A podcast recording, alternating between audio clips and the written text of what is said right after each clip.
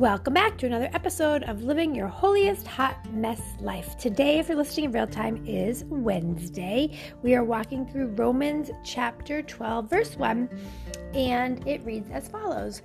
Therefore, therefore I urge you, brothers and sisters, by the mercies of God, to present your bodies, dedicating all of yourselves set apart as a living sacrifice, holy and well pleasing to God, which is your rational, logical, intelligent act of worship. Amen. We've been talking this week about how Paul is writing to the Romans, to the people in Rome, and encouraging them. And in the first 11 chapters, he gave them all kinds of information, which is what the therefore is referring back to. We talked about that on Monday. And yesterday we talked about God's amazing mercies. Today we're talking about what Paul is telling them to do, which is to present their bodies. And he's also telling us to do this that we are to present our bodies and I like the Amplified Bible, it adds dedicating all of yourself set apart. When we present our bodies to God, we're making ourselves available for Him to use us, but we're also sacrificing. We're turning away from those sinful desires that we might have, or we're turning away from things that are not going to glorify God. And we are truly, truly making a declaration in our lives that God is the most important part of our lives, that glorifying God is the most important part of our lives. So let's pause and reflect. When you hear this command from Paul to present your bodies, dedicating all of yourselves set apart, what does that mean for you? And we'll be right back.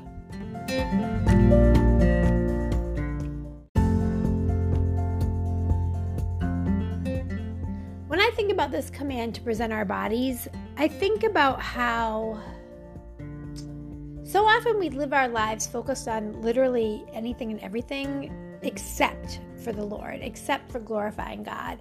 And when we live our holiest hot mess lives rooted and grounded in Him, this idea of presenting our bodies, of dedicating ourselves to be set apart, I think is so powerful because I think about how it's a sacrifice because we recognize that our time is really God's time and that our health is really God's and that we should be using our bodies in a way not just to glorify Him by doing the right thing, but also in a way that points others back to Him.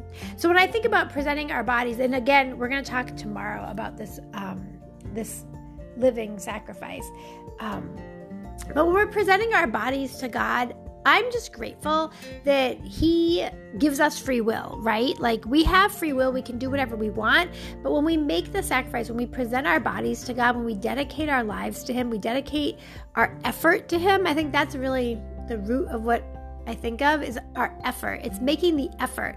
It's making the public declaration that for God I live and for God I die. Like it's all about God. It's all about Jesus as our Lord and our Savior. I think so often as we live our holiest hot mess lives, we get caught up in the idea of Jesus as our Savior, but we lose focus on the fact that He's our Lord.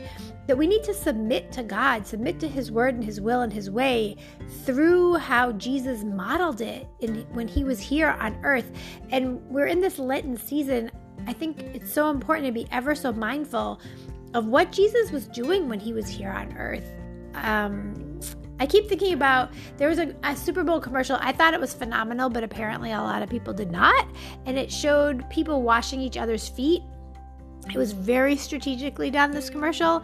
And it talked about how Jesus didn't teach hate, Jesus washed feet. And it, and it, it just, it said a lot without even using words, just in the, the images of the different people washing other people's feet. And I think about how that's the Jesus I know. That's the Jesus I serve. Jesus was love and Jesus was compassion and Jesus was teaching us to pray for our enemies. And it's hard to do that. So, this idea of presenting our bodies, to me, it's submitting to the way that God wants us to handle things. It's submitting to His way and not the world's way.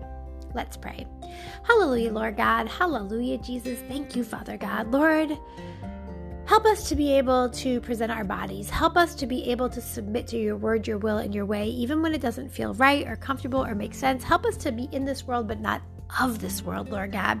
And help us, Father God, to be so deeply rooted and grounded in you that as we live our holiest, hot, best lives, we will absolutely be glorifying you in our behavior. In Jesus' precious name, amen. God bless you. I pray that this was a blessing for you. I pray that you will like, share, and subscribe, and that you'll come back to hear more tips and strategies on how to live your holiest, hot, best life. God bless.